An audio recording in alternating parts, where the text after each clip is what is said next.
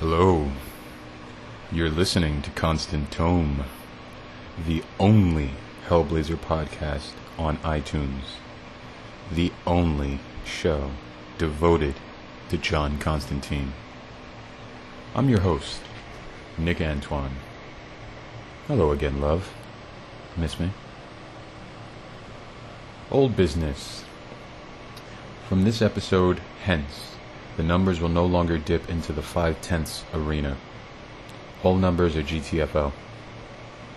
New business. I hope you're eating well. Now on with the show. Hellblazer number five, When Johnny Comes Marching Home.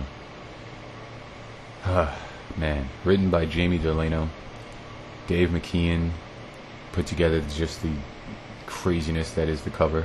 John Ridgway penciled and inked all over the place. Todd Klein just lettered and lettered and lettered and lettered and lettered. Laverne Kinzierski painted the pages with vigor. And Karen Berger edited this issue.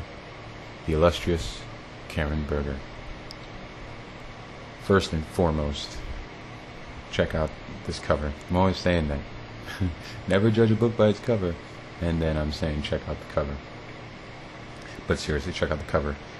I'm always talking about the first time that I read something and then the, you know, follow-ups. First time I saw this, you know, I saw the I saw the eyes and I saw the soldiers and one of them with a with a cast on his arm and some helicopters. But I, it was the hands that took me off guard, because for a long time they just looked like hands of somebody upside down, as if they had this elongated neck that became the bridge of the nose of the giant eyes at the bottom. But, you know, just look at it properly, which I should have done. You can see between the hands, there's this face with these, like, paint-stretched teeth, as if they're demonic, and the eyes uh, closed in horror. The line that they create is completely in sync. It follows uh, in the in the pathway of one of the lines of the sun in the background. It's it's a disturbing image for it to be the smaller part of the whole. Um, am I going to point out what I normally point out? No, because it does not exist. I would like to point out, though, this is the nineteen eighties, uh, specifically eighty-eight, May of eighty-eight, and at the bottom right of page two, World of Smallville two of four. Ma Kendra recounts the death of her husband in stolen moments as the miniseries continues to reveal new facts. Which just always fascinates me. I know that Smallville existed pretty much as long as Superman did, um, or at the very least Clark Kent's origins. But anytime I see Smallville pre like two thousand six, two thousand five in print, I'm like, oh, how are they referring to the T V show? That's impossible. But as I always said, I usually stay away from talking about stuff like that on this podcast. We are kind of thrust in to this story because of how the previous arcs had went down. You had the one with uh, the Demon to Moth, which technically was three issues. Uh, excuse me. And then the previous issue was uh, disturbing, to say the least. Uh, if you haven't read it, go read it. Issue four of Hellblazer. If you haven't, if you haven't read all the rest of the issues up till now, please stop listening to the podcast. Please, please, please. And go, go, go, go get them. Go read them. I promise you, you will not be disappointed. If you have read it, or you've just come back. Man, it was crazy stuff, right? If they really, really went there. How in the world is someone going to think, oh, it's a good idea to put on print? We can't get any bolder than that. Well, we get this issue. Um, it, it kind of, it, and not even figuratively, it literally thrusts you into the jungle, August tenth, nineteen sixty-eight. Now, I, I knew that that was the Vietnam War. Clearly it says Vietnam, they're in a war. Uh, the title suggests that clearly this is something having to do with war veterans or returning soldiers. Uh, I know it's the same thing, but uh, yes. Um, but I figured a little bit of history doesn't hurt, because I'm an American, I'm thirty, and I barely know anything about the Vietnam War, whether it was out of um, uh, an inability for the public school system to be able to handle the entirety of history, let alone American history, and make it palatable for a growing mind, K through twelve, uh, or it was my own personal willful ignorance, because it was something that was tragic that I wanted to know less about, which is the the uh, the worst thing you can do when it comes to history. But I'd like to point out a couple of things. Like I said, it takes place on August tenth of nineteen sixty-eight. Uh, the war itself occurred between November first of nineteen fifty-five and April thirtieth, nineteen seventy-five. twenty years, I had no idea. It, it lasted, seemed like forever, um, which is really, really sad. There are some aspects, though, that I really didn't know that are worth pointing out. I'm always under the impression that, okay, Vietnam War. It was basically North Vietnam was uh, adamant about having a, a communist government. Don't think about communists as good or evil, just as a political, political ideology. They wanted a communist government. Uh, allied powers from around the world didn't necessarily want that, excuse me, to happen. There are various reasons as to why they did or didn't want that to happen, but to, suffice it to say, the newspaper headlines would have stated communist uh, sympathizers are helping to bolster North Vietnam. Uh, they had wanted to, the truth being, they, North Vietnam had wanted to unify South Vietnam into one Vietnam as a communist country, uh, akin to Cuba or Russia or China, uh, especially at the time. Uh, they had quite a few supporters, the, the most prominent ones being China, South, uh, South, China, Soviet Union, and Cuba. Uh, yeah, I would assume to a lesser degree North Korea, the Czechoslovakia, before it was the Czech Republic, uh, and Slovakia, I think that's how it works, uh, and Bulgaria. The anti-communist forces were South Vietnam, the U S, South Korea, and to a lesser extent a bunch of other places. It's the best way to say it. Uh, Kingdom of Laos, Khmer Republic, Philippines, Canada, oh Canada, Taiwan, West Germany, the U K, even Iran. Had no idea that we had fought in a war with Iran. You, you know, hey, look, you learn something new every day. Keep that in mind. Yes, the United States fought in a war with Iran as early or as recently as twenty-nine years ago. Sorry, that's horrible math. thirty-nine years ago. If it was twenty-nine years ago, I would have been born during the Vietnam War. Um, but I was always under the impression that the communist forces of Vietnam were this unified front. They aren't, and I feel like that's that's a skewed way that the war has been portrayed over the years. Um, apparently, there was the Viet Cong, which we know about. You always hear that, that phrase, and I hate that phrase, but you always hear about it. Um, but the official name was the National uh, Liberation Front, the N L F. They were a lightly armed South Vietnamese communist common front aided by the North that fought a guerrilla war against the Allied forces. So, you know, the, the different movies that detail war, uh, detailed that war, um, anytime you hear people that are Vietnam veterans talking about the war, there's a good chance they're talking about the guerrilla fighters that they fought, because those were more prevalent. Those were the ones that could occur at any moment. You know, somebody coming out of the forest, mostly because um, Allied powers are going throughout North Vietnam, and I would assume uh, attempting to protect South Vietnam, uh, trying to rout out who is perceived to be the enemy.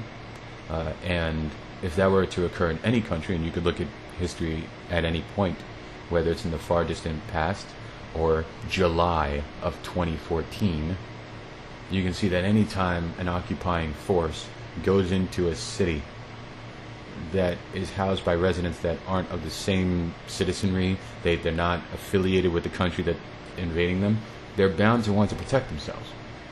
It, that's that's the um, the animalistic core within us all, that that need for survival, the fight or flight, uh, usually choosing fighting as opposed to peaceful alternatives of talking. Imagine a country refusing to fight a war that's being fought towards them, and instead attempting to ins insist on having conversations.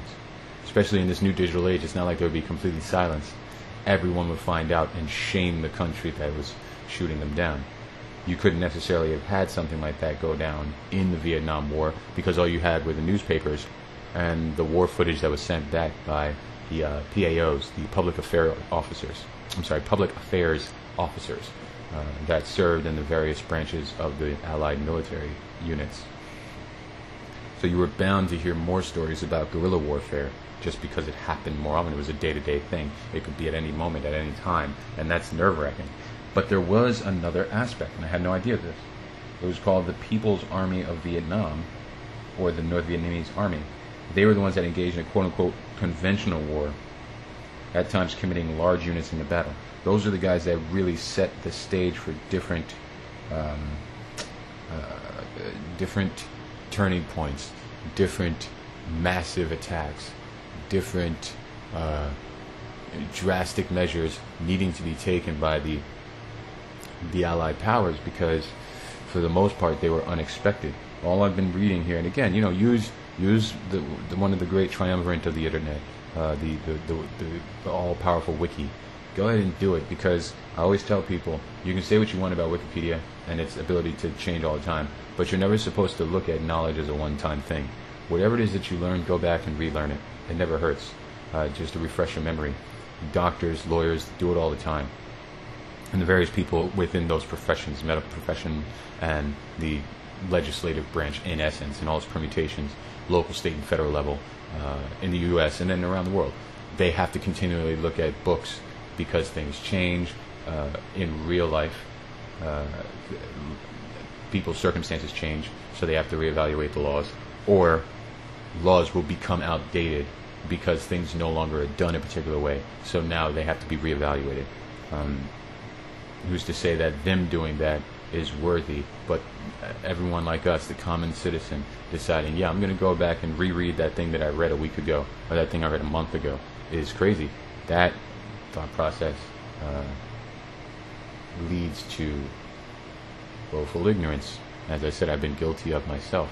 Uh, so when you read something on Wikipedia, take it at like ninety percent face value, and then wait a week or two, and then go back and refresh your memory on it. Sounds like I'm giving you homework, but that's all life is. Uh, trying to find a way to make home work. Sorry for that pun. That was that was. ridiculous, but it's true. Um, and then wait another two weeks after you read it.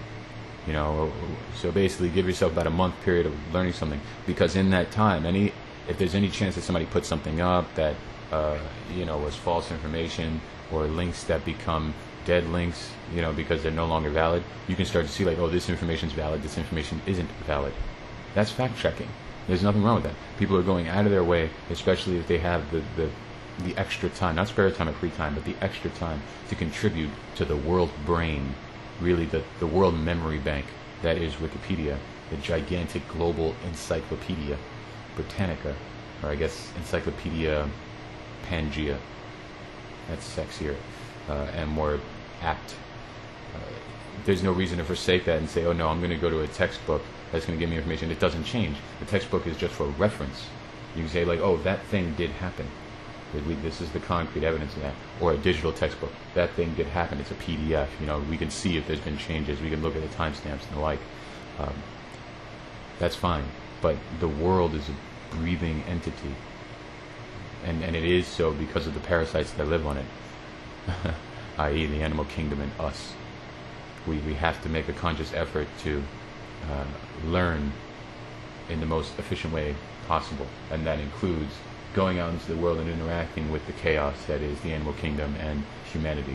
Uh, going back home and genuflecting on what's occurred and trying to find parallels between the past and the present to see if it's something that's repeating itself or it's wholly new because of the effects of the past. It's always worth knowing. Uh, that being said, the time period that this particular story takes place in, August tenth, nineteen sixty-eight, or at least one part of the story, as I was reading, I found that it was a part of this thing called the Tet Offensive, and I've definitely heard of that before. Um, I've heard it in, it's always like a passing line in some movie. You know, I can't name anything off the top of my head right now. Um, I'm sure the various Vietnam War movies have mentioned it because it's it's a big thing. But I mean, just random movies, like r- movies that do not have to do necessarily with war, but it might have to, you know, like a country versus country, but it might be like a war between a man and a gang, or, you know, uh, two mobs, you know, whatever. Like, that's, I feel like that's where I've heard it from. Um, What's bizarre, though, like I said, uh, this particular story occurs during that, and specifically during phase two. I'm sorry, during phase three. I said, well, it's technically between phase two and phase three, because the the story takes place in August tenth, nineteen sixty-eight, but phase two ended in June fifteenth, and phase three began August seventeenth. So it would have been a time period where, like, oh, the the, sh the shit hit the fan, and then now we're kind of figuring, like, reevaluating what we're going to do next. Okay, now, what's the fascinating aspect of this? Uh, you know what? I won't spoil anything. Please, please go read up on this. Um, I will say that overall, the Allied forces were seen as the victors because they had less casualties. That's a sad fact about war. People look at it that way.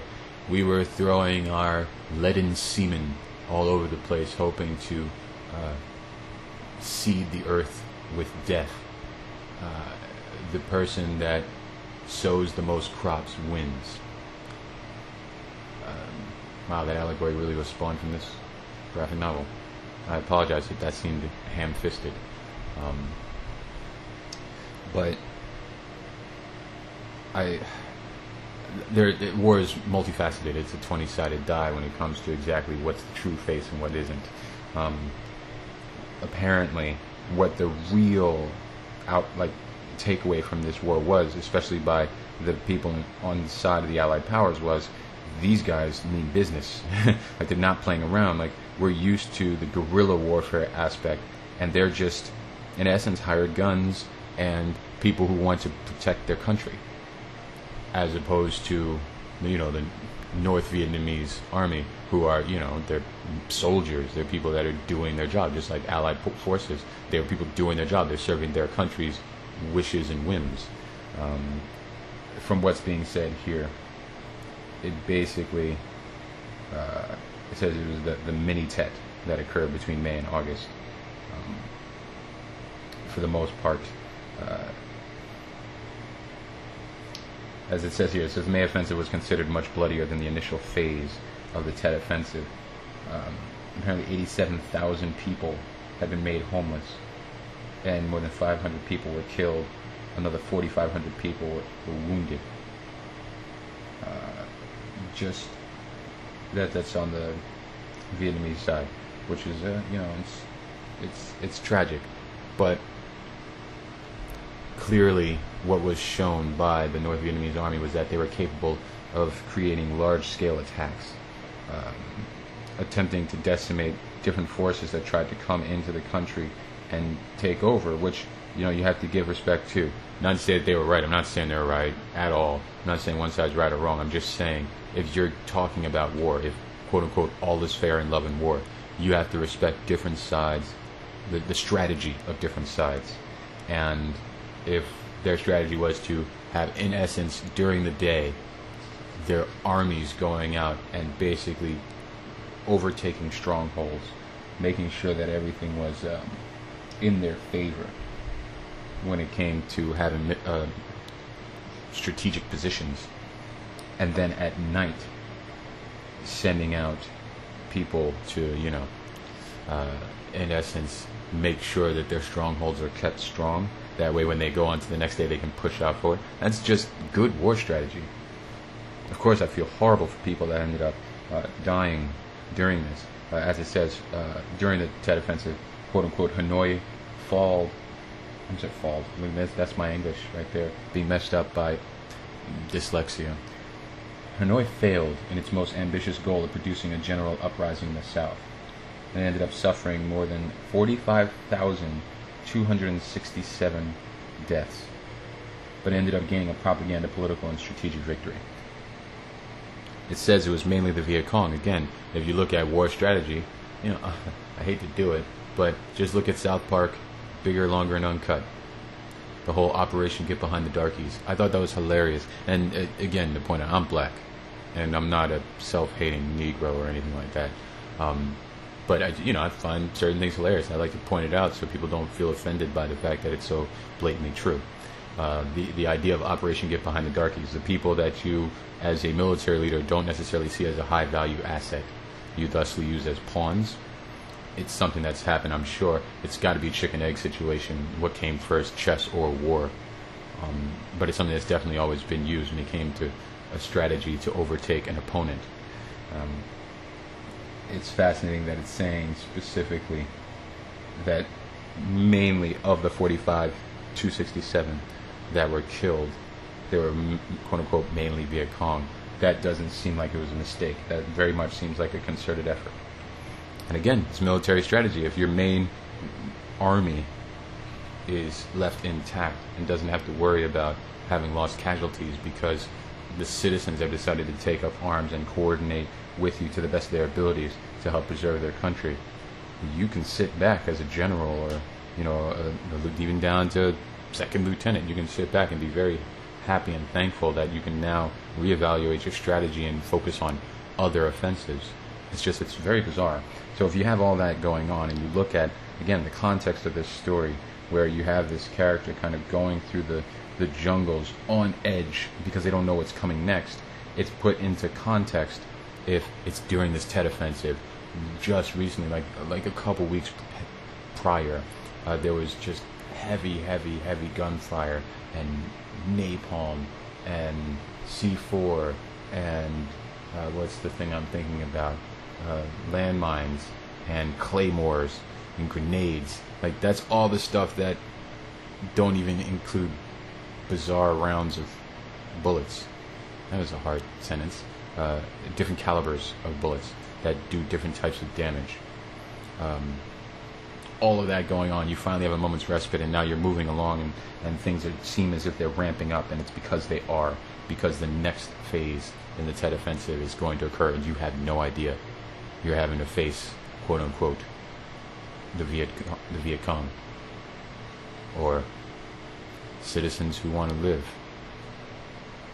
We're made, on the second page, Uh, to flash back. So now we go from August tenth, nineteen sixty-eight to August tenth, nineteen eighty-seven, nineteen years later, which would be, if you, if you think about it, would have been around the time that if somebody had went off to war, just like normally happens when individuals go off to war, male or female, they tend to get that sense of desperation within them, like they don't know what's coming next. So if they have a loved one and they're able to uh, procreate, there's a good chance that they might attempt to make a child, so that they can have something that's real, something that can be uh, worth fighting for on top of their loved one, uh, or as well as their loved one, uh, for when they come back home.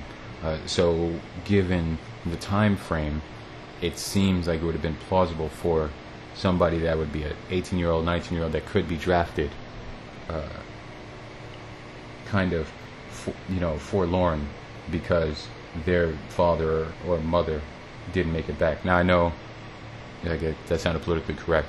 I'm sure there were female enlisted personnel doing various duties within the Vietnam War effort, just like there were in World War Two, because uh, it was a growing, uh, a growing aspect, a growing population within the U S military. Uh, but I think the majority were male, and if there were female, they were segregated from. I know that has to be the case because G I Jane came out. I know I'm like making references to movies as if they're fact, but come on, we're talking about uh, a fictional medium, uh, and I, I don't know. I just it just gives me that feeling that it was mostly men that would have been on the front lines, uh, and then women would have been relegated because of horrible, horrible sexism to just, you know, like nurses, or, you know, uh, maybe dealing at the public affairs office, or, you know, at, back at a base that's not anywhere near the war zone. Um, I'm not, as per usual, going to necessarily spoil anything. What I will say is the, the detail continues.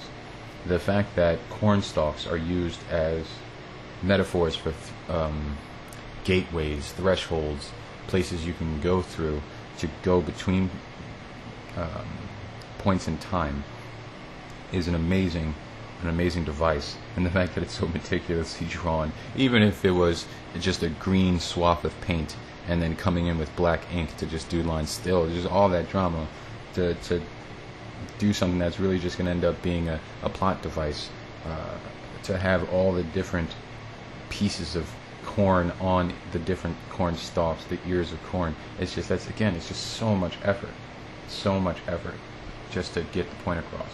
Um, as an individual who, like I said, you, had, you would have had a nineteen-year-old that would have still been home. This this town, this town of Liberty, again, great, great uh, allegories everywhere, and it's just amazing. Um, they uh, they were privy to something that's very prevalent in the U S I know it happens around the world, but again, I, I, I try not to speak for the rest of the world because I'm not, uh, a, I'm a citizen of the world, but I haven't been all over the world.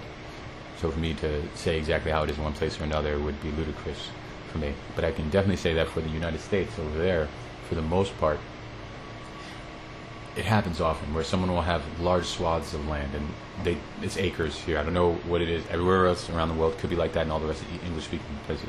Basically, it is a square parcel of land, and people will have X amount of acres that will be configured in bizarre patterns, or they'll be evenly distributed like a rectangular square. And then on the edges, it'll have like a little piece that kind of juts into someone else's land or whatever. Um, but for the most part, they're usually quite uniform, especially the closer inland you get in the U S away from the coast. Um, what's prevalent is the interstate highway. People need to travel. Unfortunately, the two parties, being the U S government and the private citizen, don't always come to terms on how the interstate should cut through their property.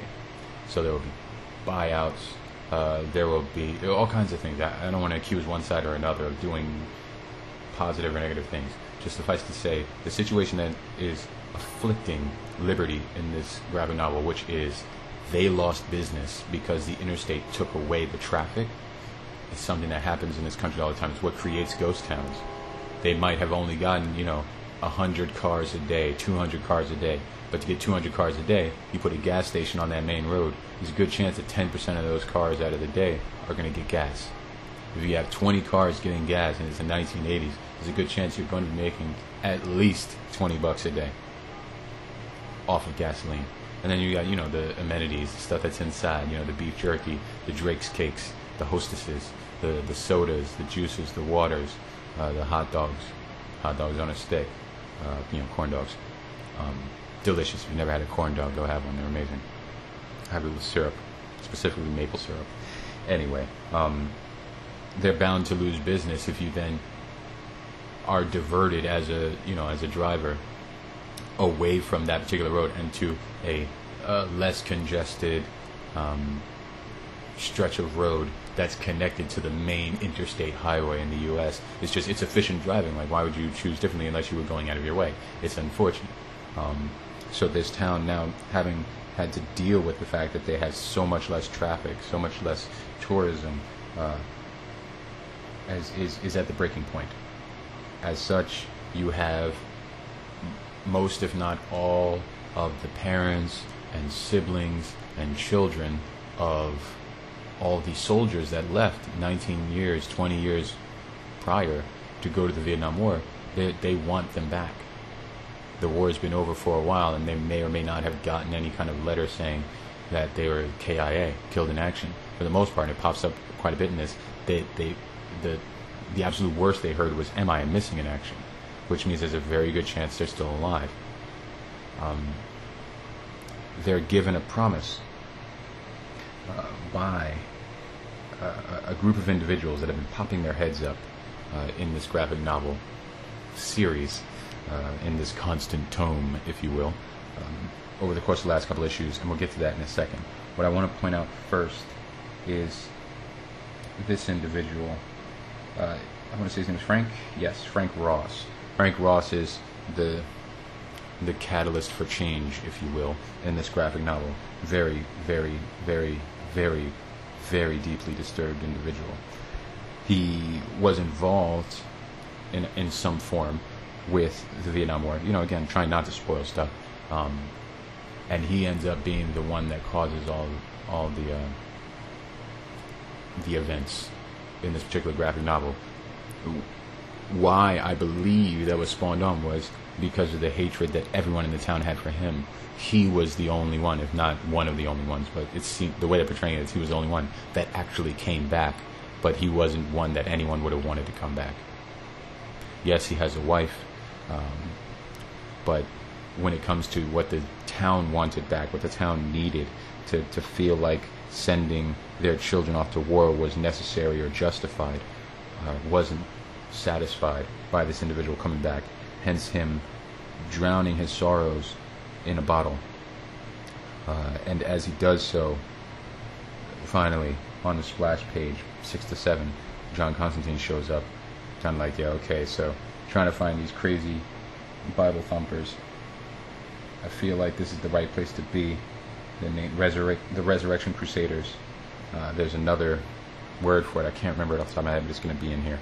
Um, it's said here that he was going to go look for Swamp Thing, specifically, uh, quote unquote, I'm only supposed to be in the States for a quick visit to check up on the Swamp Thing. And then he name checks the Inquirer. Um, from what I've read in, and I, and I recollect, you know, I'm not even going to go into that, because that's all kinds of spoilers and all that stuff. Um, nevertheless, uh, uh, Constantine goes up to Frank's uh, wife, Missus Ross, and asks for a ride to the motel, because he kind of, you know, he wants to clean up, doesn't know exactly what's going on, uh, but he knows that he's being led to this place um, through different magazine articles, through gut feelings, that these religious individuals who had a very, very, very prominent role in the previous issue, creepy, creepy people, um, that mob, uh, were, just might be heading this way. Um, what I'd like to point out again, I'm always pointing out imagery, is the funeral, or really the funeral parlor. I guess you could say even in the wake. Um, on page eight, you see an old woman and a younger woman, the, specifically Frank Ross's uh, wife, standing over a casket. And in two different shots, you see the individual in the casket. I'm going to be honest, I don't think I've ever seen that in a graphic novel before. I've seen caskets. I've seen it from the other publishing house, like I had mentioned in the, in the previous podcast. There's some time I was reading some graphic novels, and the one with about the guy with the uh, vibranium shield. Uh, there was a casket here and there. I remember that with like an American flag draped over it. Uh, I remember uh, a J S A cover with the different members of the J S A with their hands on a casket.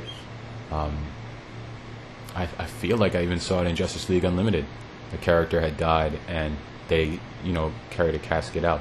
But whether it's cartoons or graphic novels, or even in films, when someone's carrying out, you know, the, the, the funeral procession is going down, and the six individuals or four individuals, depending on the size of the casket, are holding the casket to move it from the the, um, the place of ceremonial worship to the place of consecrated burial. Uh, it's closed. You almost never see it if it's inside the ceremonial chambers. Uh, you'll almost never, if not, I'm going to go so far as to say you'll never see it open. Um, I think one or two times on television it's been shown, and I want to say it was It's Always Sunny in Philadelphia and How I Met Your Mother, because I remember a scene with, like, for some reason I remember the characters here of Dee and Frank, like, going over to a casket and messing with it, maybe like the second or third season. I know I'm going there because I could be wholly wrong, but I feel like that was there. And in How I Met Your Mother, I remember uh, with Marshall's, when Marshall's, oh, that's spoilers, an individual had passed, uh, and the, the gang had come up to the casket to say different things. And I know there was a couple P O V shots at the characters, but some of the faraway shots, I feel like definitively you saw the open casket. So on television, you might see it more often than not if it's in a comedic vein. You know, like there's jokes going on around so you can make light of the situation. But if you're supposed to have this tragic scene, you almost never see it. Um, it's a very, very poignant image, so much so that I believe the song November Rain by Guns N' Roses was made that much more potent. Obviously, it's a great song, amazing solos by Slash. The music video is top-notch. Uh, it spawned a bunch of other bands and, and producers to decide that music videos with rain would be really cool, and they almost always are. Um, just look at, was it Dirty Diana? think Dirty Diana. No, Dirty Diana was a stage show, a stage uh, music video. Um, the Way You Make Me Feel. There was, there was whatchamacallit in that. That was before. So that might have been the precursor. Maybe it was the, ma the Way You Make Me Feel with the fire hydrant. Wow, I'm really going there with the references. I'm going to pull back. Um, but for the most part, you know, I think that, that might have helped that, that music video. And I'm more than positive there was there was an open casket, because it was it was Axl Rose that was the husband in the video, and I feel like, you know, he would have wanted to show his face. Like, they wouldn't have made up his face to make him look dead. He would have just looked like him, just eyes closed. Um, it's just, again, it's something you rarely see, and then when you do see it, it becomes that much more poignant because it's so rare. These two images, it's it's something that I completely missed the first time I read it. I saw it the second time I read it, but it kind of uh, was glossed over by the main craziness that occurs in this story. Um, and then the third time I saw it, it just kind of really hit me, because you end up seeing it again. You see it quite often in this issue, and I'm sure you see it a bunch of times throughout the series. People's dead faces. The way that it's represented by John Ridgway is quite accurate. That sounds creepy, but I, I've been to a funeral or two. You know, I'm a human being. I'm an adult. And, um, of course, there's going to be a time where friends and family and, you know, close family, relatives, acquaintances, there's a chance that somebody unfortunately could end up passing uh, from this mortal coil, and you know, you want to pay your respects, you want to get that grief off of your chest or off your back or out of your mind, wherever it resides in your psyche, um, or on your person. Uh, you want to do so by going to view the body, to kind of close the chapter on your uh, on on your awareness of that individual's existence. And there's a very odd, sunk-in look about a face in a casket. It makes sense because the muscles are not taut as they are when you're awake, and I mean taut like, you know, rope. Like you're pulling rope and now it's tight. That kind of taut. Not taut, obviously, like, oh, you taught a group of school children. Sorry to belittle guys and, and gals. Uh, But uh, instead of having that need for the muscles to hold up this five to fifteen pound skull and, and, and gray matter and, and dead skin cells that are primped and permed into the fashion of the decade, uh, it now is just trying to go that much closer to the core of the earth, as all bodies would attempt to do because they're just subject to gravity, uh, despite the fact that it's one of the weakest forces in physics. So you'll have the jaw line, you know, the jaw kind of sinking in to the to the throat area, o over the trachea, the that muscle that um, that layers the bottom uh, the, the bottom part of your jaw. I guess what you consider your jaw. Where if you look at a skull, there's nothing there. That jaw bone is pretty much a U shape. There's there's no bone under that. Like, just some people don't know that. Uh, that whole area is just mush. So it just is, is pushed down, and I've, I've been at coroner's offices. They kind of have to, you know, put it in a position, the head, so that the mouth is closed, the eyes are closed early on. That way it doesn't get stuck in a position where it's not. Um, the, the different facial muscles that help to form exactly who you are as an individual, um, the things that keep your, eye, your, your eyelids open or spaced apart the way that they are, the, the, the, the muscles that help to keep your your cheekbones covered by flesh so that they're not constantly scraped by different... I don't know why your face would constantly be getting scraped by stuff, but uh, the different purposes of all those muscles are gone now. So this, you know, the, the, there's no blood coursing through them to give them the, the precious oxygen and iron that they need. So now it's just the skin folding back, and it's a very, very creepy image. And the fact that they not only show it once but twice shows the urgency of these artists to try and portray the dire circumstances that these people that were left alone in liberty are facing. You know, to, to be still holding, in nineteen eighty-seven, to still be holding funeral parlors in a home, which, uh, again, you know, I just, I'm always uh, going to the to the Q I well. Uh, hats off to Stephen Fry. Uh, you rock. Uh, that's a horrible thing to say of such an intelligent man. Uh, You are progressing the collective intelligence of the entire world unfathomably forward and unfathomably to the general public. They have no idea exactly how far they are being moved just by having something that's quite interesting placed upon them. They'll remember, and they'll go back, thanks to YouTube. Um, but this idea that living rooms haven't always been just a place where people substitute it as if it's a den. Most people, if they have a normal layout for a home, they don't have a living room and a den. If they have a living room and a den, then the den is where the T V is and the fireplace. The living room is a room that has couches and chairs that nobody sits in. I don't, I don't care what race you are, there's a good chance if you're the, the individual that's has a house that has a living room and a den is over fifty, that's what's going on. There's some kind of like plastic on the chairs. You know, I'm, I'm bringing up memories for you, you know, no problem. And then as well, there's a dining room, okay? The idea was you create a living room because you want to celebrate the living. So you, you, you want to you want to try and accentuate the fact that life is worth living, and, and, and, and bring up spirits, and not bring up spirits like conjure up the dead, but lift the spirits of the already living. So there would be quite a few funerals held in people's homes, because it, it's not like there was uh, electric cars or the internet throughout human history. You had to place the body somewhere, and a lot of times people would bu- bury their relatives in their yard. This is going way, way back, but they'd had much more land. It's not like it's half an acre in front of the house and there's ten bodies. It's not like that. There would be huge swaths of land, but there would be a space that was the graveyard, the family graveyard. Um, the idea that there would be a place in the home where you would have a, an open casket on a table, and people would come in for, you know, a day or two, you know, as as as you could keep the body to the best of your abilities before things started to go off and smell. And people would bring by food and uh, play music and and console the grieving.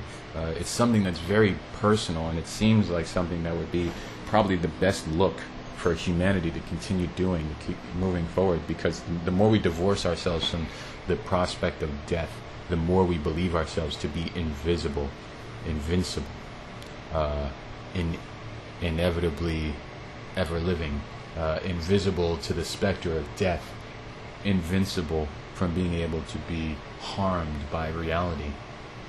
Uh, it's it's something we, we're, we're divorcing ourselves from, and we should probably not be doing so until we figure out a way to secure immortality.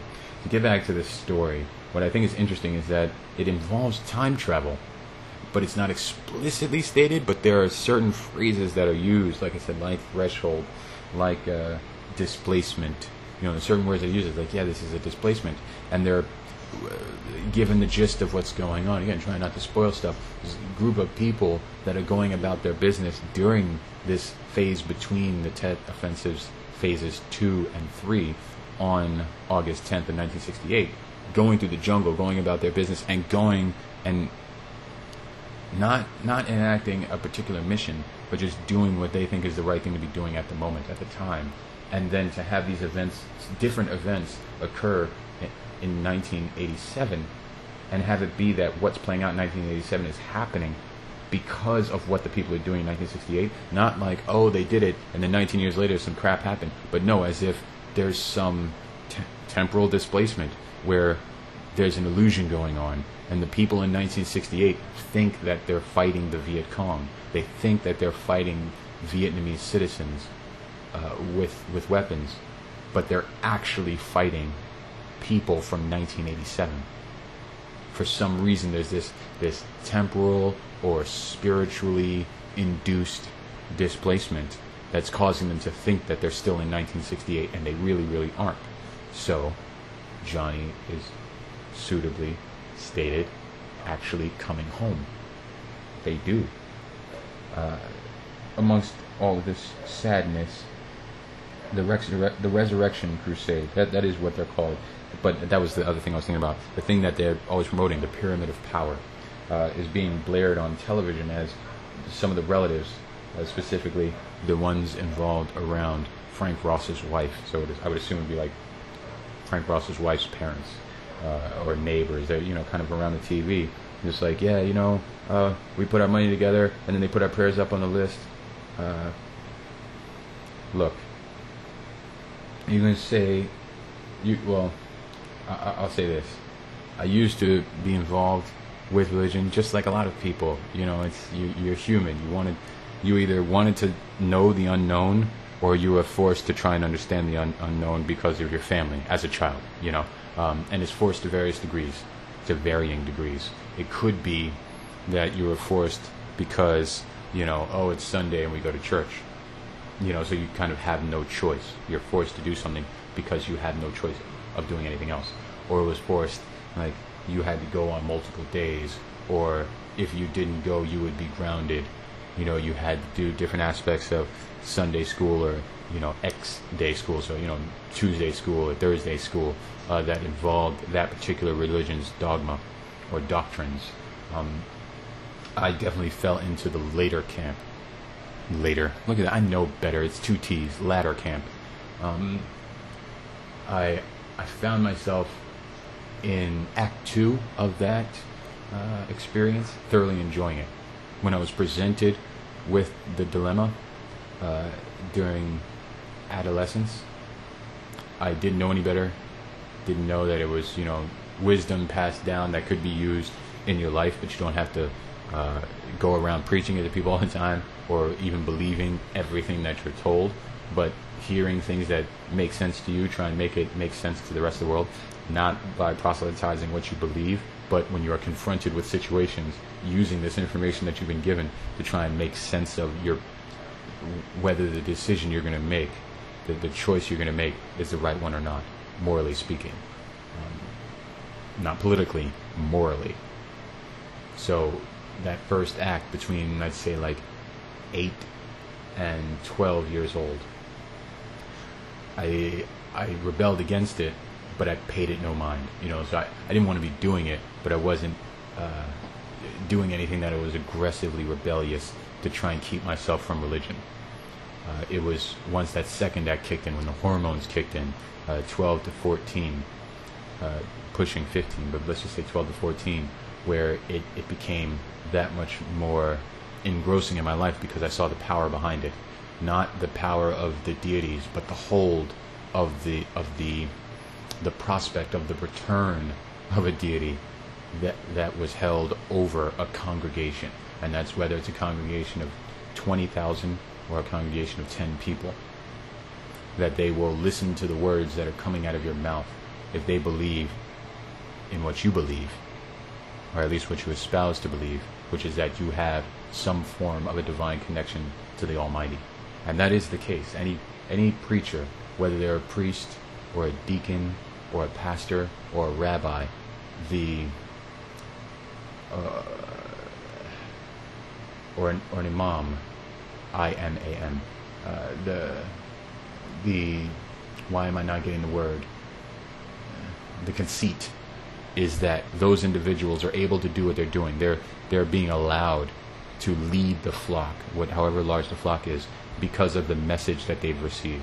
Whether it's a message that caused them to convert to that religion, or to become more devout in that religion, or to become baptized into that religion, and thusly feel like they need to uh, give sermons, regardless of their religion, uh, on that religious text, and try and make it make sense in the modern world. Those individuals, the, the, con the consensus is, oh, these people, they pray, they, they have a, a spiritual calm within themselves, and there's a good chance that at one time or another, maybe on a constant basis, they talk to our deity, they talk to our God, um, which I say our deity is a little bit better because God is a synonymous word. Allah, Yahweh, Jehovah, God, they're all the same individual. I mean, that's, that's period, full stop. They're the exact same individual. Read anywhere in the Quran, Uh, you'll get the, the the the obvious, just that chronologically speaking, Judaism, Christianity, or Judaism, Christianity slash Catholicism, um, and is, uh, the is Islam, Islamicism, uh, came out of humanity in that order, and each time the new permutation came out. And we can even go back a little bit farther. So the the uh, Sumerian and Babylonian, and the ancient Greek and the ancient Romans and pagans, everything that they believed eventually got to a point where Judaism was on the rise, but had all these stories that were similar.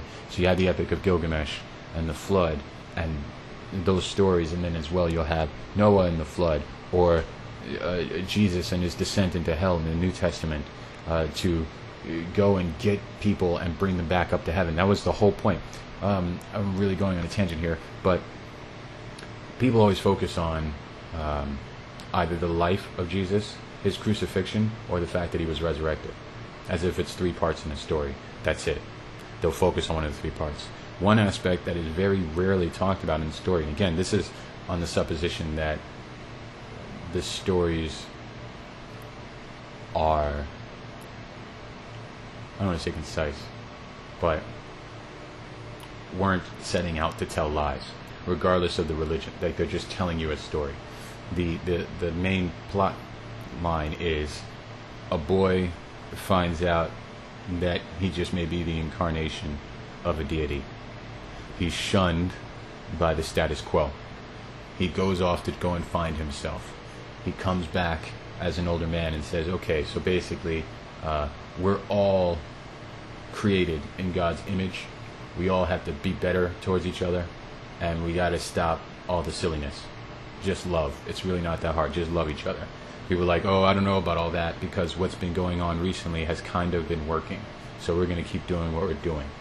The people who didn't say that ended up following behind this individual and calling him the Son of God.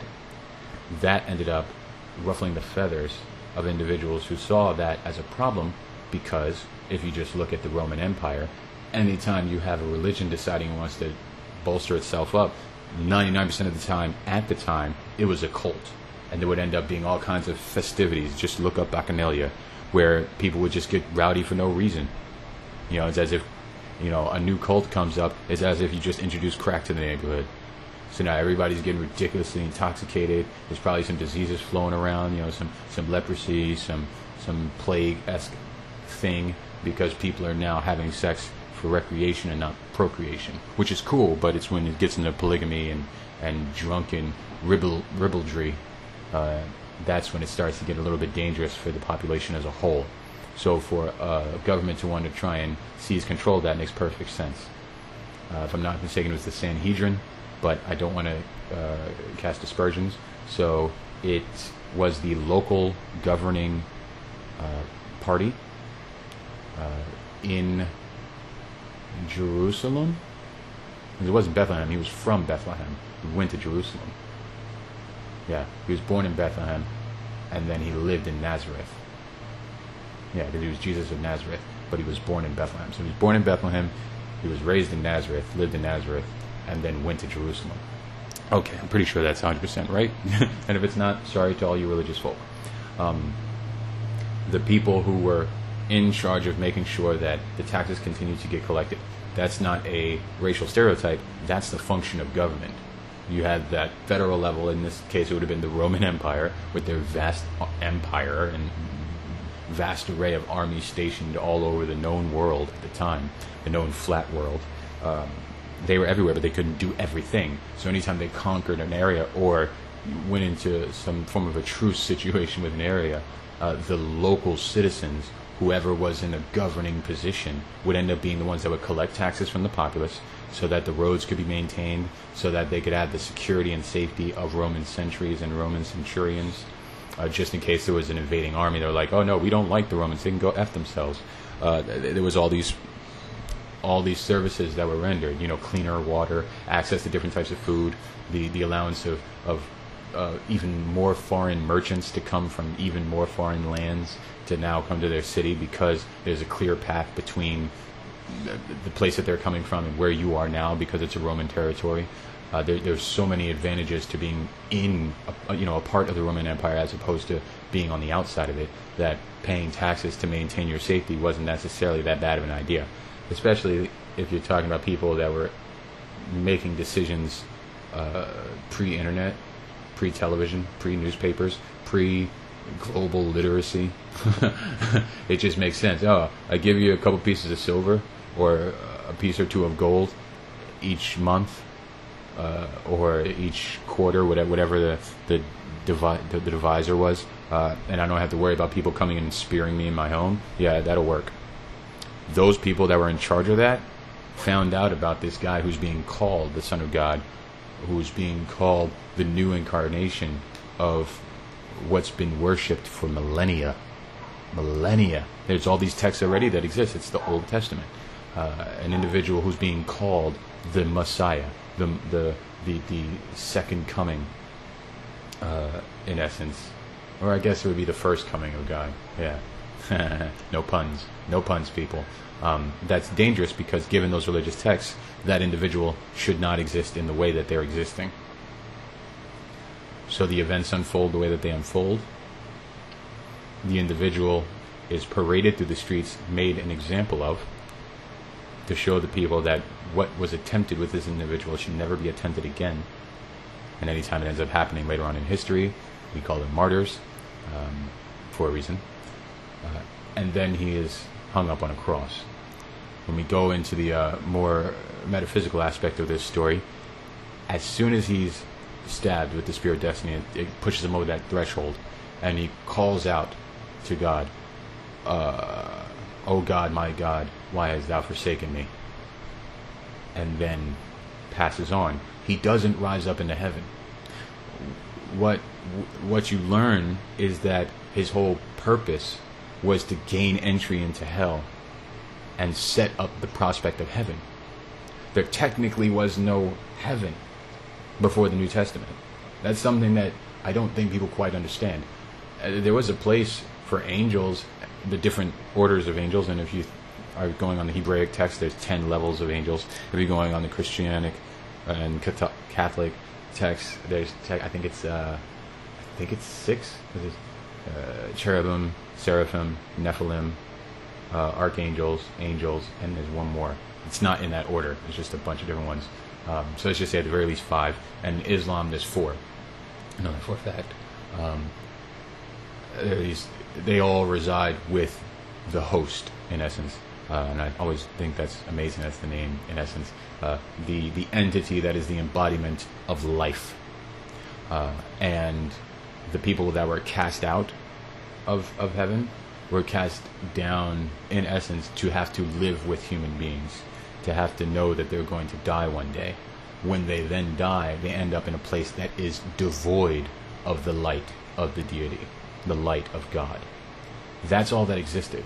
So the Old Testament, if we're going in the metaphysical plane here, was rife with people that were either destined to go to hell because of the bad things that they did, and it was very easy to do bad things. If you just look at Deuteronomy and Leviticus, there were so many rules, so many laws, that you'd have to be, uh, uh, I guess you'd have to say, um, uh, a newly made virgin, vegetarian or vegan, uh,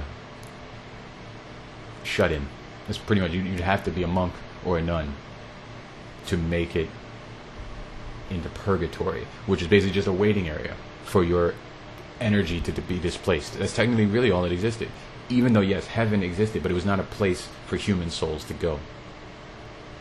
Uh, So when they did go, when you did have certain individuals go, and I want to say David went, uh, Saul went, Solomon went, you know, different people, Ezra, different people that had prominent names, Sarah, uh, the Queen of Bathsheba, who was uh, the the lover of Solomon. And I highly recommend people read the Song of Solomon. You don't have to be religious to do so. You can skip over stuff that seems somewhat religious. That's a love letter between King Solomon and the Queen of Bathsheba. It is bizarre. I had no idea that's what it was. And when I can't stumble across that at fourteen, that's one of the things that changed my mind about religion. Um, that's something so risque. Could end up being in the Bible, and it's just never talked about. Uh, but it's just love professions. The the one of the main purposes of Jesus dying the way that he did was to send him to hell. He he ended up doing things that were considered sins in the Old Testament. Whether it's you look at how the um, the governing body of the city he was residing in ended up uh, handling his life, uh, treating his actions. They were doing so because th- what he was doing was considered a sin. It was blasphemous. That's why they would say, "Oh, blasphemy, blasphemy," because what he was doing was going against everything that they believed. And he was trying to say, no, you're just interpreting it wrong. You're looking at it wrong. Um, so he kind of, in essence, allowed himself to be given entry to hell. If you want to use a uh, ancient Greek or an ancient uh, Rome, let's say an ancient Roman uh, way of looking at it, he was given his first coin to give to Charon, the ferryman. His second coin was when he created... Um, it's not consecration, and it's not tithing, because tithing exists in the Old Testament. But you know what I'm talking about here. Uh, eating the flesh of his flesh and drinking the blood of his blood. Drinking blood, which I go way more into over in Bennett and the Queen, in that podcast. Go check that out. It's about the Odd Vampire graphic novel. The eating of blood was considered a sin in the Old Testament because it was considered where all life existed in every type of living being. So it was laid out, I want to say it's Leviticus seventeen eleven. Uh, the flesh, uh, the life in the flesh is in the blood. Rather, the, the whole quote is, for the life of, for the life of the flesh is in the blood. Um, so for him to say, yes, eat of my flesh and drink of my blood, because this is the, this is life. This is everlasting life. That's ultimate blasphemy, because given the Old Testament, the words from God given to man were, don't ever do that one. Like, that's one of the ones you should never do. It's it's it's a you know there's there's more than ten commandments. Go read that too. There's there aren't just ten commandments. There are ten commandments that are described, and then there's like I think like six hundred eighty more. It's ridiculous how many commandments were given by God, uh, which kind of leaves credence like maybe Moses had an iPad. But anyway. Um, When he did this, when when Jesus of Nazareth did this, uh, Jesus, son of Joseph and Mary, he, in essence, gained his second coin for the ferryman. That, thusly, once he became crucified, he went to hell because he committed a sin and did not repent for it. When he went to hell, and this is the whole Friday is Good Friday, and you know that Sunday is Easter, where he rose from the dead. Everyone always talked about, like, oh, he was dead for three days. He was dead on Friday, dead on Saturday, dead, dead on Sunday, and ra- raises from the grave. Saturday, he spent in hell and went to go get bodies, you know, given the stories, and specifically went to go get Moses. Now, that threw me off. So I was like, why in the world was Moses in hell? And again, it's because there's just certain things that would end up going down, and it's like, hey man, um, you know what? You may or may not have uh, done the right thing to gain entry into heaven at the moment. It's kind of like a very Catholic way of thinking. You know, like, you didn't repent right before you died, given that you did all this stuff up till then, that could be deemed hell-worthy, so you got to go to hell. And Jesus' ascension into heaven, I mean, after he talked to some people, and then as a ghost, and then went up, Uh, it was like he had already finished his job come Sunday, and him going there was kind of like the victory parade home, like, hey, okay, I did it, now we've established heaven, so now anyone can come into quote unquote my kingdom, uh, as so long as they love each other, as opposed to having to follow six hundred plus rules, because loving each other covers all six hundred plus of those rules. If you love each other, you're not going to go out of your way trying to look at yourself as a god, or try and go out of your way to covet your neighbor's wife or your neighbor's husband. Uh, you're not going to go out of your way uh, to be disrespectful to your family for no reason whatsoever. You're not going to go out of your way to commit murder. You're not going to go out of your way to do all the... Why should I... I should know, know uh, more of them. More of the Ten Commandments. But I really don't. For some reason, the Ten Commandments start bleeding into the, the, the Bill of Rights in the first Ten Amendments, and that's a bad, bad territory to be in. Um, but suffice to say, uh, loving each other, love, love, love, covers everything. It's hard to do, and that's why it's the greatest thing in the world. Hate is easy. Love is hard. And my love is hard. No, seriously. Uh, I thought it was very fascinating that that's what Jesus was kind of, that's really the, the, the big thing that Jesus did. It was allow people, anyone, to be able to get into heaven because he created the that ability. it may have existed, the place existed, not like these people were just roaming around in the skies. Again, this is just on the supposition that, regardless of what you believe, the Hebraic beliefs, the Christian slash Catholic beliefs, or let's just say Protestant beliefs, uh, or the uh, Islamic faith, there was this domain for the good and a domain for the bad. But it wasn't necessarily promised that human beings would definitely go to the domain of the good, because all these different texts were saying you are inherently sinful. You are born into sin, not because you are a sinning person, but because the world sins. You then have to go out of your way to be a good person. And that's so hard that people that end up attaining that are worthy of getting into heaven. Jesus kind of changed that paradigm. I know there are prophets here and there that were saying, hey, look, that's that's a lot, a lot, a lot of drama. But him in specific, him in particular, that's a lot of drama, that's a lot of work, and people are weak. So to have cre- made this creation and condemn them to hell before they have a chance to try and fix themselves is is not necessarily in the vein of love. Which, hey, you can call that hippie-esque, you can call it B S. I think that's beautiful. That's beautiful. And again, that's regardless of your religion, like regardless whatever faith you believe, that's a beautiful thing to believe. Now, after everything I've just said, that may make it seem like, oh man, this guy's like super religious. I'm irreligious. Two eyes, two R's. Sorry, three eyes, two R's.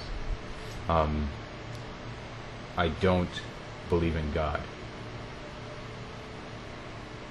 I don't believe in heaven or hell. But it is not my place to go in and tell other people, there is no God, there is no heaven, there is no hell, there is no devil, there is no demons, there is no angels. That's not my place, because people are, are in different places in their life, different stages, for a reason. They believe what they believe because they believe what they believe. And I know nothing about death other than what science tells me. Just like I know nothing about death other than what a religious text would tell me. A religious text says, hey, some invisible stuff is going to go down, and you have no control over it. Science tells me your body's going to be breaking down, your D N A is going to be breaking down, you're going to be a rotting corpse, it's going to be disgusting, we got to put you away somewhere.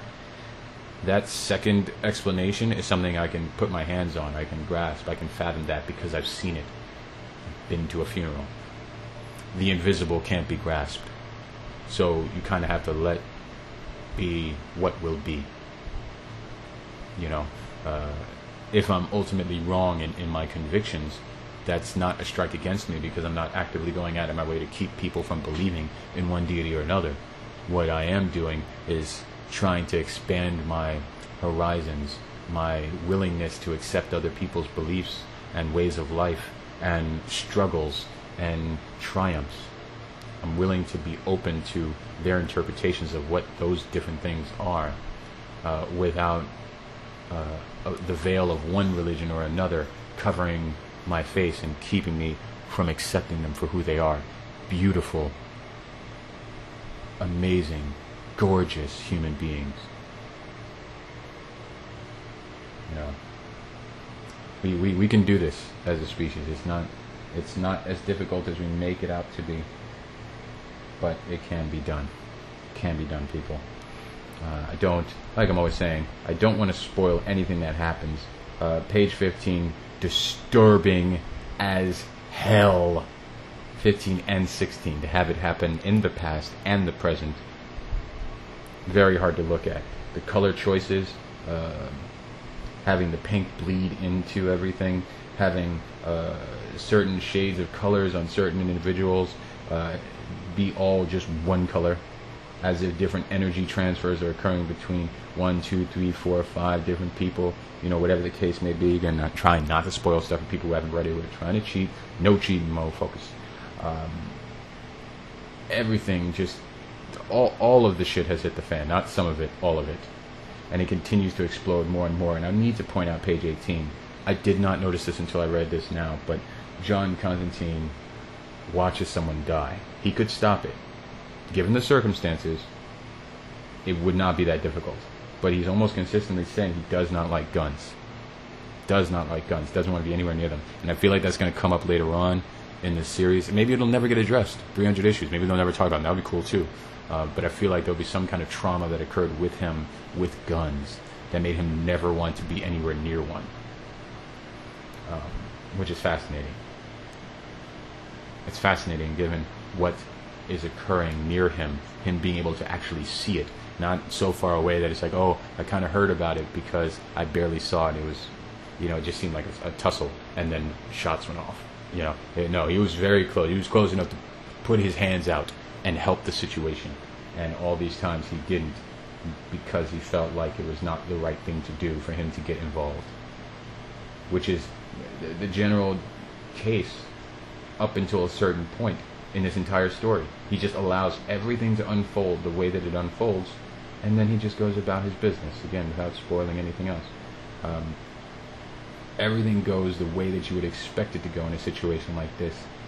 The problem is you kind of expect a little bit more from a main character, a lead character, and I think that's a beautiful thing, that you get less. You're given less than what you want, and you're actually given way more of what you need, which is a different type of character.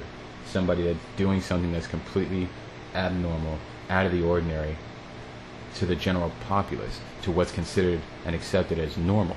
But in all honesty, given the circumstances of how everything went down, I'm sure most of you, and I know myself, would have probably done the same thing, and that's what hurts the most. That you would have been so helpless, like the rest of us,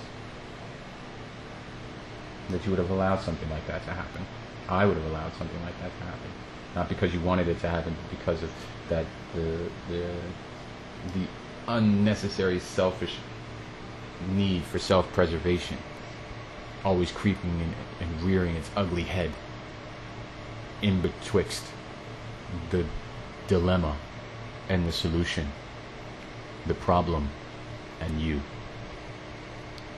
If you haven't read this week's issue, seriously, let alone the rest of the series, you need to go to vertigo dot com, uh, or you can go to d c comics dot com, you can go to comiXology dot com, all kinds of stuff end up going together. Honestly, get the back issues, get, just, I'm telling you, buy the first issue, and I dare you not to want to read the second one. I dare you. I, I, I, I cannot believe that somebody who stumbles down the path of John Constantine would stop reading after the first issue. I could get it after a few issues. You're like, okay, this is destroying my soul. That's totally different. But to pick this up and say, I've read this before, I've seen this before, this has occurred in X graphic novel, or you know, impossible. Allegories to other works of literature and history, of course that's possible because everyone's bound to draw from somewhere. But the originality, the creativity from all the artists behind the scenes and in front of the camera, as it were, as I'm always talking about, the people that behind the camera would be uh, the editor, Karen Berger, um, pretty much everyone at D C Comics at the time that would have allowed something like this to happen before it went, before they started Vertigo and were like, yeah, flagship, go for it, everything you want to do, go do it. Um, all the people that were there saying all that stuff, as well as the people, quote-unquote, in front of the camera, uh, on the other side of the page, as it were, uh, that being inside the page, the ones creating the world itself, uh, the artists, Uh, John Ridgway, uh, uh, Karen Berger, come on, get it right. Um, uh, I'm sorry, Laverne Kinzierski, uh, the the painter. Todd Klein going out of his way to to make sure that every letter was in its proper place, and and and the meticulously scripted letters, words, paragraphs, uh, love stories to the reader, divulged by Jamie Delano, uh, and, and accentuated by the art that is John Ridgway's creations. All of that is worth your shekels. If for whatever reason you don't want to get it offline digitally, because I like having digital issues, it's really cool being able to zoom in and all that stuff, and I'm, I'm I like uh, I like being able to have a bunch of graphic novels on my person at any one time. It's weird. It's it's a weird sense of security. Like it's just like I like to have graphic novels. I like to have, having certain books. I like having all that stuff on there just in case for whatever reason I'm away from a point A or point B for a long period of time. You know, traveling, and then I could th- thusly read something. I love that. I love that. And something like this is so so worth having. If for whatever reason you're like, oh, I don't necessarily want to do that, I like having the hard copy, go for it. Honestly, go to your local comic book store, man. They They don't, they don't, they don't need you. They want you. And you don't want them, but you need them. Never true, truer words spoken. Okay. Just want to say, uh, you know, some of the some of the plugs, none of the plugs paid for. Uh, check out Comedy Bang Bang. Um, it's amazing. You should have probably checked it out by now if you haven't. It's it's hilarious. Uh, check out uh, Who Charted. Check out Improv for Humans. You know what? I think I normally do it that way. Uh, so let's do it this way. Go check out Improv for Humans uh, with Matt Besser. Because it's amazing. It's hilarious. Uh, at times it, it'll get cynical, it'll get hilarious, uh, it'll, it'll get uh, deep, and then it'll go like weirdly obscure. It's it's bizarre. Uh, it's an amazing version of free form, uh, long form improv. Uh, check out Comedy Bang Bang. It's a lot more uh, characters as opposed to character archetypes. Well, it's more character archetypes as opposed to personalities. No, that's not true either. It's just different. It's different. It's a different beast. They're both amazing. They both are five stars. They're, they're just, they're bizarre, and they're awesome. Go check them out. Now, another category. Who Charted? Harmontown. Uh, the Indoor Kids with Kuma, Kumail and... Oh, Emily. Yes, Kumail Nanjiani and Emily Gordon. Um, man, what else? What else? The Weekly Planet. Hilarious. Those guys are funnier than they realize. Um... Man, there's, there's, there's so many podcasts because you know it's like I'll be doing my thing and to have stuff playing in the background in the back of my head is awesome, and a lot of times it's better than music because uh, music it, it induces things, and, and it's a whole nother conversation to have with you guys, and I don't know if I'm going to have that conversation with you guys. I feel like I'm missing something because I missed something beforehand when I was plugging uh, other people's podcasts, and I'm like, hey, you should probably check that out because it's actually really awesome. Um, I know Harmontown was one of them, and I was just an idiot for not mentioning it because I, I listen to it all the time.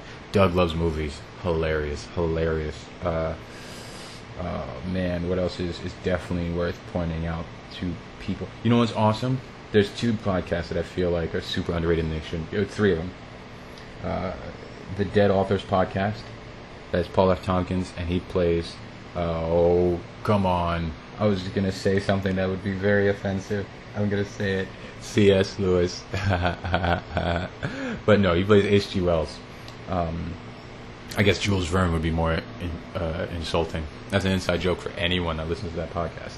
Um, H G. Wells. He portrays him, and then he'll have other comedians come in, or writers, but usually comedians, and portray other people. So, you know, Oscar Wilde, they'll portray Benjamin Franklin, Emily Dickinson, Carl Sagan. Like, it gets bizarre. Um... Another one, which I think is amazing, and it so made me want to go and just go and do the next season of Ferryman Radio, which is a lot of rendering, because that stuff, you know, when you get stuff coming back to you from the future, it's, it's the algorithms are different, and quantum computing is a lot, it's a lot simpler than one would expect. It's a lot more streamlined, but we're not anywhere near there yet, so it just it takes that much longer to render. But the Pod F. Tomcast, man. It's another one that Paul F. Tompkins does, where I don't even want to spoil that. It has, in essence, a beginning, middle, and end. Just go through that and lose yourself in the insanity of that one. That's just, what? You talking, you two, to me? Jeez. Honestly, like, have a drink or whatever it is you do to relax at the end of the day and listen to You Talking, You Two to Me. I don't care if you like You Two or not. That is a hilarious show.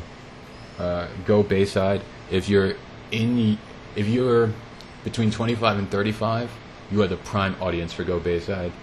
Basically, it is April Richardson, another comedian, uh, sits down with, you know, some comedian, whichever comedian it may be for the week, and they watch an episode of Saved by the Bell, like the original show, Saved by the Bell. And, and you don't sit there and listen to them, listen to it. Like, you listen to them after they've just finished watching an episode, and they comment on how bizarre the show is. It's hilarious. I can't say it's the same as the other podcast. You can just listen back to back to back, like Comedy Bang Bang. Oh, my goodness. You can listen to so many episodes back to back and be like, oh, my God, I lost a day. You can't necessarily do that with that show, with Go Bayside, because it is Saved by the Bell. So you kind of have to love Saved by the Bell to want to hear that many episodes. But she's so funny and the guests she gets are, are, are that funny. Like, they're funny to the point where it makes you want to hear, like, oh, they might reference, like, another episode, like, oh, this might happen in this episode, and you want to go to that episode to see it. It's, it's funny. It's genuinely funny. I'm getting, I'm, I'm talking about all this stuff now because I know I'm going to end up messing stuff up later on. Um, Analyze Fish, hilarious. Uh, Bill Burr's Monday Morning Podcast, I hear, is amazing. I've heard a couple episodes, and, and they made, they were great. I, they made me laugh. They were pretty cool. Uh, so check that out. Uh, Kevin Pollak's Chat Show. That's a bizarre one. And I think I'm going to leave it there because there's some other ones that I listen to, and I'm definitely going to slight them. Oh, you know what? No, no, no. There's also the Andy Daly Podcast Pilot Project. That's hilarious. That is hilarious. It's only like eight episodes, I think. It's just great. It's great. That dude is talented, underrated, and I hope he has a show right now. I hope it it's becomes as popular as South Park. The dude is hardworking, just like Paul Tompkins, just like Matt Besser, just like, come on, Nick, Scott Ackerman, Scott Ackerman. Uh, man, just so many of these guys are so talented. Just uh, give them a goddamn show. Let them go for a season or two, just creating bonkers, you know, Weird Al Yankovic, U H F, slash uh, Pee Wee's Playhouse, slash Dario Argento Suspiria-esque type programming. Just let them go for it. Just let them go way, way out there. Because otherwise you're going to have a bunch of um, expected media. Nobody wants that. People like to be surprised. Um, and then as well, Pointless with Kevin Pereira. I... I didn't know I would like the show. There's a couple episodes that I listened to. Like, that's not a slight towards him. I just, I, I didn't, like, I know him from G four, from Attack of the Show. Uh, I, I loved that show. It was hilarious. Like, that was, that's a perfect example. That was a show where they were like, no, we're going to do what we want, and as long as we don't, like, curse on the air, we're good to go. That, man, that show was great. It was great. I stopped watching once I had uh, moved. And then I started, like, more heavily drinking. It was Devil Springs. It's one hundred sixty proof vodka. It's made in New Jersey. Um, I stopped watching the show just because uh, it's a routine, you know, so you have to be there at seven o'clock every night, seven o'clock Eastern. Um, that wasn't going to happen at that time period in my life. It just wasn't going to happen. Um, not because I had anything against them. It's just there was no way in the world I was going to stop doing what I was doing. Um, but anyway, uh, it's, it's, a, it's a good podcast. It really is. It genuinely is. Like, especially if you like gaming stuff. That one, uh, the, the Indoor Kids, uh, those two podcasts, those are like if you like video games, if you like uh, like computer video games, if you like uh, stuff that you that that we aficionados enjoy, you know, so the things that we would have gotten made fun of about in high school or in college that is now considered mainstream today because everybody wants to have the same escape that we had found a decade before and more. Um, if you like those things, check out those podcasts. If you're not that into games, uh, still check it out because it's not like they just sit there and talk about games all day. Like, that'll be the jump-off point. It's really good, you know. And Kevin Pereira, the the guests he'll have, he's just open and honest and frank, and it's hilarious.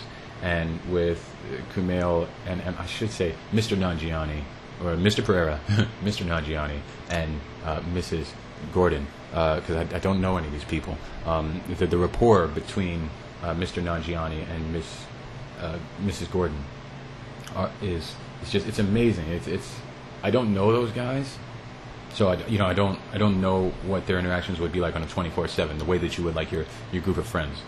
Uh, but when it comes to to marriages I've seen, when it comes to putting in a public face, the interactions between the two of them and the way that I don't I don't listen to Emily Gordon's podcast I, just because I, I never remember what the hell it's called, and I'm so sorry about that. Uh, but Uh, when Kumail Nanjiani is on Harmontown, uh, and you hear like how he sounds when he's not with his, his partner, you know, like you know how it is. Come on, people, I'm not, I'm not uh, giving up the ghost here, you know, I'm not pulling back the veil to reveal Oz is an old man here.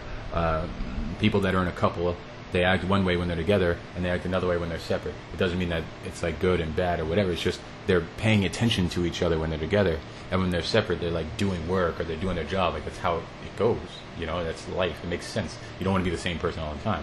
The way that, you know, they are separate and the way that they are together, it, it seems to me like one of the most beautiful marriages I've ever listened to. Oh, my goodness. There we go. That's a tangent. Okay. So, uh, they, amazing show. And just like I said, like even if you don't like, if even if you don't like video games, there's a chance that you played one. And if you listen to a couple episodes, they're bound to be talking about one of the ones you played. It's just it's a really good it's a really good podcast. That's the other podcast I forgot to make mention. How did this get made? If you aren't already listening to this podcast, go get it. How did this get made? June Diane Raphael, um, Paul Scheer, Jason Mantzoukas. Those three end up sitting down with another actor or another comedian or somebody that was involved with the production, uh, high level, you know, so like one of the directors or one of the writers, um, above the line. It's not a slight, it's just a term. Uh, they'll sit with them and talk about a movie they just watched, but a movie that they literally falls in the category, how did this get made? The rapport between June Diane Raphael and uh, Paul Scheer. Again, I don't I don't know these guys. You know, I'm just, for a long time, I was just a consumer, so I watched these people's things, like, you know, however they came to me, and then I actually started, you know, directing stuff and, and, and dealing with stuff. So, but even still, I'm not in those social circles, and yet I envy and admire uh, marriages that seem to be able to work in the public because it seems like things must be going well in private. And they sound like they love each other, and that just makes the podcast have that much more fire. On top of the fact that Jason Mantzoukas, again, I, Mister Mantzoukas, I don't, I don't know this guy. You know, uh, I think all I knew of him before this show was, honestly, I didn't. I, I watched The League before I knew of How Did This Get Made. Uh, so when I watched The League, I would see him as Rafi, and I would see Paul Scheer as, oh my god, why did I forget his name? Because I feel so bad for the character, but then eventually the character, like, was made kind of, like, uh, more badass. Is that the best way to put it? Like, even more badass. It was less, like, uh, made fun of by the group. Like, he still made fun of, because that happens, that, that's group dynamics with guys, especially. It always happens. I'm sure it happens with women, too. I, I don't know. Um, because I'm not a group of women like that. Uh, but, for the most part, uh, I knew him from, you know, like, Shutterbugs and, and Human Giant. And I knew Jason Mantzoukas from The League. So all I knew him was for this character of Rafi.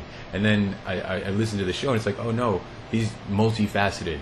Like, as opposed to, wow, this is going to sound like a slight bucket it is. As opposed to a lot of different actors and actresses who I've met. You know who you are when I say that. And the ones that I haven't, who are Uh, so far from being a prism, it's disturbing. As a human being, it's disturbing. It's, it's disturbing, and, and it's disturbing that they're not uh, a prism. That they're just one type of thing, you know. So they they act a certain way when they meet you, and then when they're actually acting, it seems as if they're just being that person saying the saying the lines that they were given. Uh, that makes me want to throw up. Like, if you're taking acting, if you're not realizing the gravity of acting, then there's no point of acting in the first place. That sounds really Stanislavski, but what I what I mean by that is, when you're on the set, do your fucking job. But then when you're off the set, you can go ahead and be flippant about it, like, oh no, that was just like something I did before, or you'd be like, oh yeah, I love watching my stuff, and thanks for, you know, being a patron of my art, or thanks for liking the thing that I did. You know, you can do either one, but you got to put some dedication into it once the cameras are on, because there are all those people, whether it's hundreds of people on a huge, ridiculous production crew, or it's just a couple, it's just five to ten people that are on a smaller budget thing. You know, uh, give some reverence. There are people that are taking time out of their day, whether they're getting paid exorbitant amounts or not, chances are they're not, um, to make sure that you look your best, and for you to not try and act your best and just go home. You know, and honestly, like I said, I don't know Mister Mantzoukas, but it seems to me like he puts himself into it, because he is, it, what it seems like, he's trying to be as normal as possible, as anyone can be when they're being recorded, um, whether it's audio or video. He's, he's a, you know, he's just trying to be him. Uh, he seems pretty damn down to earth as a dude, uh, and then as an actor, goes there. So I saw him, in, you know, in, in the leagues I knew him with that, and I was like, yo, he's crazy talented. And then I saw him in The Dictator, and I was like, oh my god, that's him. And then there was this movie I saw, can't remember the name of it, it was great. And then uh, We Came Together, crazy amazing movie. Like, it, it's all, it's going beyond, like, spoofing stuff. It's it's like, it's like Wet Hot American Summer. Uh, Michael Ian Black, Michael Showalter, David Wayne. Um, that's just alphabetical. not order of importance people. Uh, they ended up putting together this movie that is doing to romantic comedies what Wet Hot American Summer did to the summer camp movie of the like late seventies, early eighties, really the eighties, um, where they, they weren't expressly saying, oh, these movies suck. They were just pointing out things that were mainstays, things that were tropes, but continuing to tell a, cons- a concise, cohesive story. Even in that, he's he's like he's playing the, the, the archetypal best friend, you know, and still able to play it up. Like, it's just, it's great. It's not, man, you know, I end up doing so much stuff that makes it seem like I'm just filleting people uh, that I've never met, filleting uh, invisible caricatures that I've created. But I just feel like people should, uh, or, or or or flipping. Yeah, there we go. Because there are men and women. Um, I I gotta. I have to I have to be respectful. I got to show the, the deference. You know, I, I partake in their art, especially a lot of their free art that they put up on you know on iTunes. Uh, I figure, you know, if I've got an audience, and whatever size it may be, whichever podcast, this is different podcasts, it's different size audiences, but you know, a couple thousand of you that are listening to this, which you guys rock, um, that you know you, you go and get it. It's cool. You don't you don't you know log into Twitter and. and follow the podcast, because it's not necessary. Like, you don't have to do that to enjoy this podcast. It's just something I say, like, hey, can you do that? That would be really awesome. Then we just talk to each other. Um, and again, it's not like, oh, I need to talk to you. It's just, you know, it creates a rapport. So, you know, I can give you a heads up. Like, who knows? Next year, there could be a, a bizarre live show where I just do podcast after podcast after podcast, back to back, but they all bleed in together, and it's this hour-long show that's this weird crossover with all these different stories and vulgar and comedians and, and a movie is shown. Who knows? Who knows? You, you, you'll be able to get the updates for stuff like that through the Twitter accounts. Uh, but I, I just, I figure it's it's it's a good thing to say that I, I deeply, deeply respect all those people for putting in all that work, for making the art that they make, and for being as passionate about what they're creating as they are. A lot of people are flipping about it, and life isn't, it's not, it's not a game. It's not a game. It's real. It's real, son. Um, let me stop. All right. Uh, and now I'm going to get a little self, a little more selfish. Go to ferryman radio dot org, ferryman radio dot org. Um, that's the site. Don't want to spoil anything. Uh, you can get it on iTunes, too. Just Ferryman Radio, two words. Um, Fourth Monkeys. fourth monkeys dot bandcamp dot com. Um, lead singer is John Ian Murr. It's funny because there's no singing on any of the tracks, but you know, they're, they're an interesting band. I figure I'd give them a, a shout out. And you know what? On that tip, no, no, I'm not going to go there. I was going to start talking about a bunch of other bands. You can go ahead and on iTunes give this show five stars. Why? Because um, you're trying to be a good person. You're not a good person. Uh, just like me and everyone else. You're not good. You do, like, messed up stuff. You know? You see a twenty dollar bill on the floor. You pick it up. You look around first to see if anyone's searching their pockets. You know? And then you decide whether you want to do the good thing and, like, keep it. Or say, like, hey, anyone drop twenty bucks? But uh, when was the last time you heard anyone say that out loud? So go ahead and give this, give this show five stars. And who knows? One day I might be able to give you a hug. You know, male or female, I don't, I don't care, it's, it's love. Uh, we could share a story, share some tea at a coffee bar, because I like to do anathemous things like that. You know, just just, just be cool, man. Be cool. And go see Expendables three. This was episode five. I have been Nick Antoine. You have been the unwitting listener. Thank you for listening. Drink something cold.